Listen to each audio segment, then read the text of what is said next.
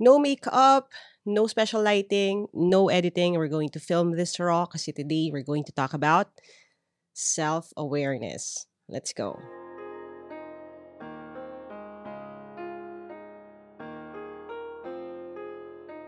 Hi, and welcome to the Trying Hard with Laika podcast, where we talk about the difficult things in life, how we struggle, and how we can struggle together naman.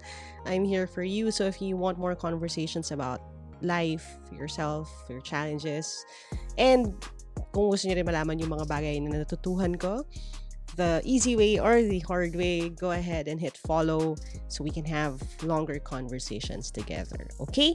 Now, again, today is all about self-awareness and dahil kabit niya ito, kung ano na rin ang self-confidence at self-consciousness. Now, maraming mga iba-ibang definitions ang mga terms na ito. And it's very important for us to start this conversation with the same na uh, definitions that we can work on. Okay? Now, we're going to start with self-confidence or being self-confident. Now, ang definition niyan is behaving calmly because you have no doubts about your ability or knowledge according to the Cambridge Dictionary. Now, totoo naman na yon ang definition ng pagiging self-confident. Someone who is self-confident knows that kaya nila kung ano man ang ibabato sa kanila ng buhay, kaya nila yung mga challenges na yan. Confident sila. And if you want a deeper dive about confidence and my tips on how to be more confident or at least seem confident, meron tayo niyan on an earlier episode. Hanapin nyo na lang. Pero, I would just say this, that ang pagiging self-confident, when taken too far, as with every other thing in this world, nagiging negative din siya. So, too much self-confidence and too much belief in your capability, even if hindi naman talaga kaya, is also wrong. However, for a lot of us, ni hindi tayo maabot doon sa point na yun. So, ni hindi natin, syempre, ni hindi natin problema talaga na sumobra tayo ng self-confidence kasi kulang pa nga tayo doon. Doon na papasok yung other side of the coin, sabihin natin, which is self-consciousness. Now, ang pagiging self-conscious, uh, meron siyang psych definition, okay, in psychology, which is not necessarily wrong. To be self-conscious just means that you know na meron kang sabihin natin level of consciousness, meron merong self behind the self na nakalabas sa mundo and that you can work on that. However, for our conversation today, we're going to focus on the other definition of being self-conscious which is being too nervous or too uncomfortable with yourself kasi you're worried about what other people think or how they perceive you. Ulitin ko yon ha. We're not talking about the self-consciousness as in aware ako sa mga nangyayari sa buhay ko. We will set that aside for later. We're talking about self-consciousness here as in yung ni hindi mo alam kung ano yung susuot mo kasi feeling mo i-judge ka ng mga tao, hindi mo alam kung ano yung sasabihin mo, or ni hindi ka na nagsasalita. Kasi masyado kang conscious, or masyado kang sensitive, masyado kang scared or anxious about what other people will say about you or what other people think about you. And I would say na itong klase ng self-consciousness consciousness na to, of course, is negative. It keeps us from trying. It keeps us from improving. And being too self-conscious would actually get you stuck in a certain situation. And the sad part is, if you're too self-conscious, ano, sinasara mo rin yung pinto sa improvement, sinasara mo yung pinto sa opportunities. And even if you're actually very capable sa paggawa ng isang bagay, we miss out on those things kasi nga, natatakot tayo na may isipin ng iba tungkol sa atin. Now, dito ko na rin sasabihin na uh, I grew up with and around people who are both self-confident and meron din ako mga kalakihan or kababata na self-conscious. There are adults in my life as a child na self-conscious, meron ding mga self-confident. And dahil nga siguro, ano ba, introvert ako, dahil din may social anxiety ako, I spend more time people watching or observing people that I've learned a number of things uh, dito sa journey na ito. And I've also learned na even though I am very self-conscious, I was very self-conscious then. I still am quite self-conscious now. Just ask Zandy kasi she knows how much I overthink kung ano yung mga isusuot ko or kung ano yung mga sasabihin ko about bagay, bagay-bagay in certain situations. Um, but I've learned that there is a way for us to combat this. And one of the things that we need to do sa beginning ng journey nito is just to name them. In a conversation I had with um, with people dun sa uh, UNDP summit that I attended in Bangkok this year, um, I merong conversation about uh, naming demons na tinatawag. Now, of course, we're not talking about actual demons here, but naming um, your struggles, the, the things that you're battling with, let's call it kung ano man sila. And when you name things, sa akin, very important yun eh. Very important yung definition, very important to call you know, a spade a spade, yung talagang alam mo kung sino siya, alam mo kung ano siya, at tawagin mo siyang ganon. Kasi feeling ko, doon nagsisimula yung healing. Doon nagsisimula yung, okay, ano yung pwede kong gawin tungkol dito. And um, when it comes to being too self-conscious, we have to really have ano, this admission na we struggle with that. So ako, when I say na I tend to be self-conscious, I know for a fact na it's not a good thing. And yun nga, it keeps me from being, sabihin na natin, my fullest self. Now, the prob the problem here is, and with so many other things in life, is that people stop at that. Like, they would notice something na, ay, ako kasi itong problema ko, yung masyado akong self-conscious. And then they stop there. I, ah, okay, parang may silent resignation na tinanggap na lang nila na, ah, okay, kasi self-conscious ako. Okay, that's it. And then you walk away. But my challenge for you, because you're listening to this episode and you found this podcast, and again, you're here, maybe dipping your toes, maybe may nakita kayong video ko recently or nabalitaan niyo tong podcast na to, share sa inyo. But even dun sa mga bago sa conversation na to, ang goal natin here is to push yourself a, li- a little further. Hindi naman sobrang layo out of your comfort zone, but just a little further na when we tell ourselves na hindi kasi ako self-conscious ako, hindi katulad niya, tamo siya o self-confident siya. Itulak lang natin ng konti na, baka may pwede akong gawin para ma-improve yung sarili ko, para hindi naman ako forever self-conscious. Now, for those then na sobrang self-confident, and you've heard people tell you this, usually kasi I, I in my experience, ah, people who are too self-confident, hindi lang basta self-confident, parang yung mga tumawid na. Alam niyo yung sumobra na yung delusions of grandeur nila minsan. Sa iba na nila ito naririnig eh. Pero when someone tells you na, alam mo, napaka, ano mo, ang sobrang confident mo, or ang, ang presko mo, sobrang confident mo meron ding si one thing that could help combat that. And doon napapasok yung self-awareness, which is something that I've been lobbying for for years. Pag-uusapan natin yan, but before we do that, this is just a quick little break, okay? I haven't been posting a lot of videos lately and here's why. This is the official planner para sa mga tryhards. I created this planner with one goal, which is to make a planner that's good enough for you to destroy. Ano ibig sabihin ko dyan? Alam ko yung feeling na bagong-bago yung planner mo, mabango pa, at dahil ang ganda-ganda niya, parang ayaw mong sulatan. Kaya I wanted something na pagkahawak ninyo, gustong-gusto nyo ng simulan na sulatan kahit pangit ang handwriting mo o wala kang maisulat. This planner is undated, parang ikaw. Which means you can start using it or stop using it whenever hanggat may space pa siya. This planner may also be the best worst looking planner you'll ever get. Anong ibig sabihin ko dyan? This planner comes with its own ink stains, coffee stains, doodles, at kung ano-ano pa para hindi ka ma-threaten. Kasi nga, di ba, mabuti nang magulo yung planner pero maayos yung buhay kesa maayos yung planner pero magulo yung buhay. Now, paano naman yung mga walang plano? Pwede rin to sa'yo. It includes its own set of activities para matulungan ka to find kahit one goal lang for this next year. So that's it. This is the I don't just try, I try hard planner for tryhards like me. And whether you're using this planner, another type of planner, old pages from old notebooks, or printouts like I did before, what matters most is not the planner itself, but how you use it. Use it well. Get yours today by messaging the Like Regalia Facebook page. All right, welcome back to our podcast, part 2 tayo. So we already talked about self-confidence and self-consciousness right now, self-awareness naman tayo. Na ano ba ibig sabihin ng pagiging self-aware? Sa akin, ihiwalay natin to dun sa definition ng self-conscious, okay? Kasi sometimes, again, lalo na in clinical settings, na pag-interchange ito, no? Pero I'm going to define self-awareness as having that conscious knowledge of one's behavior, character, or basically your present, kung sino ka, okay? Your present self.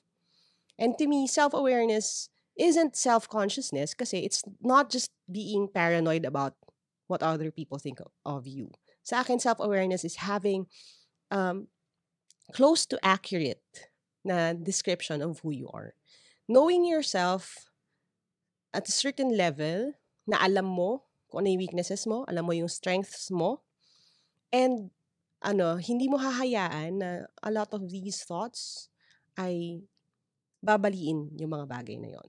Okay? To me, self-awareness is knowing your flaws, acknowledging them, but again, knowing that you can build and repair itong mga flaws na to. It's also knowing your strengths, but also knowing na hindi absolute yung mga strengths na yan, or that a lot of our skills or the good things that we have sa atin can also be taken away kung hindi natin to gagamitin or hindi natin na. So sa akin, being self-aware is actually the antidote or the one thing that could help fight both self-awareness and too much self-confidence. Now, ano yung ibig sabihin nito? Um, in an earlier episode, we talked about knowing yourself better. And for those of you who are new, I would encourage you to go and listen to that episode. But um, i-refresh lang natin ng kaunti or i-reframe natin ito. Sa akin, self-awareness is taking an in- inventory of taking stock of your strengths, of your weaknesses, your tendencies, your uh, predilections, no? yung mga inherent na, na kakayahan natin at yung mga na-develop na rin nating skills. For example, kasi ako, no, and I will show you how it works in real life. The way that I handle things is, yun nga, I take stock of who I am right now. Knowing that who I am right now is actually different from who I was three years ago, five years ago, 25 years ago, definitely, no? So, ibang-iba na tao yon. And what I can say about myself ay ito. Number one, that um, I've had the opportunity to speak with and speak to many different people. So I know that I have social anxiety. I still do. There are still bad days where I can't even form an entire sentence, no? Nagsistutter pa rin ako. Hindi ako perfect. But I know in my heart that I've had good days too. And there are times na maganda yung sinasabi ko or na yung sinasabi ko nagre-resonate siya with other people. So there's there's power in my words. It's not all the time, but I know that there's value in what I share or what I say. Now, yung knowledge na yun, hindi yun uh, bagay na gagamitin ko to slap onto people who would write comments like, ano naman, po itong nagsasabi mo or you're, wasting our time. It's something I tell myself whenever I'm faced with an opportunity to speak. Na kahit na kinakabahan ako, I would tell myself, yeah, but you've already speak, ano, spoken to so many audiences before, you've given talks, you've shared your your your knowledge, your experience, and people have found wisdom in those. So it's okay. Let yourself speak. Because self-aware ako about or aware ako about my strength or at least my capability, nalalabanan ko yung thoughts that would lead to be, being self-conscious. Now, sa weaknesses din, ganun. For example, I know that I'm still very depressive, no? Kailangan ba ng trigger warning here? but yeah, I'm have tendencies to be very sad. I still am living with uh, persistent depressive disorder, which means when the weather is like this, no, na laging gloomy, laging dark yung clouds, which is actually the reason why I have my windows open dito sa office ko ngayon kasi I need as much sunlight as I could these days, lalo na dahil ngayon lang medyo hindi umuulan. Um, alam ko na ganun pa rin ako. Alam ko na this time of the year would be extra challenging for me kasi it's around this time in 2021 that I lost my lola, my tita Del, and Brian, and so many people. My uncle as well, no? Uh, in a period of a few weeks, I lost so many of the people I loved. So I'm still in grief especially because I, I love my lola so much. So, dahil alam ko itong mga tendencies na to, sabihin natin, may self-awareness din ako about my uh, depressive tendencies. This is the time in my life that I tend to cling to the people I love. So, um, when I feel sad, nagsisimula pa lang, nagsisabi ko na siya or at least um, I just I reached out for help. Um, knowing that again, that's what I need right now. Um, knowing that if I wear black all the time, it kind of affects my mood, and that self awareness keeps me from falling into this spiral. Now, I'm not saying again na, na disclaimer lang na hindi ito, hindi ko sinasabi na yun ang cure for depression. What I'm saying is that I know myself na sa akin, hindi nakakatulong itong mga bagay na to. So, dahil alam ko hindi siya nakakatulong, hindi ko siya gagawin. At yung mga bagay na nakakatulong, gagawin ko siya. Like eating healthy, making sure that I um, turn in sa gabi na nahihiga ako ng maaga. I make sure na tumatayo ako naglalakad-lakad kahit sa loob lang ng bahay kasi I need my exercise. Like all of these things, bunga siya no self-awareness. So what point am I trying to make here? And again, I promised na I'm going to make this episode quick. What I'm saying is that we all struggle. And we are not trying to, yun yung favorite na keyword ngayon sa comment section ng videos na ini-invalidate natin yung struggles ng iba. Hindi. What I'm what we're saying here is that we all struggle. And it's okay to struggle. It's part of the human experience. I don't think there's ever any person who lived and didn't struggle. But what we're saying is for those who are ready to take steps towards changing things, not even making the promise that we're going to change things for the better, but if you just want change, you want to try something, which is the entire point of this podcast anyway, there are things that we can do. And one of those is developing self awareness. Like learning sa sarili mo and acknowledging kung ano yung weaknesses and strengths mo. This is an exercise I'm hoping that you take on. So, really quick lang siya. Again, good things, the things you like about yourself, things you don't like about yourself, your strengths, your weaknesses. Who, who is this person you want to be? And that could be a good place to start.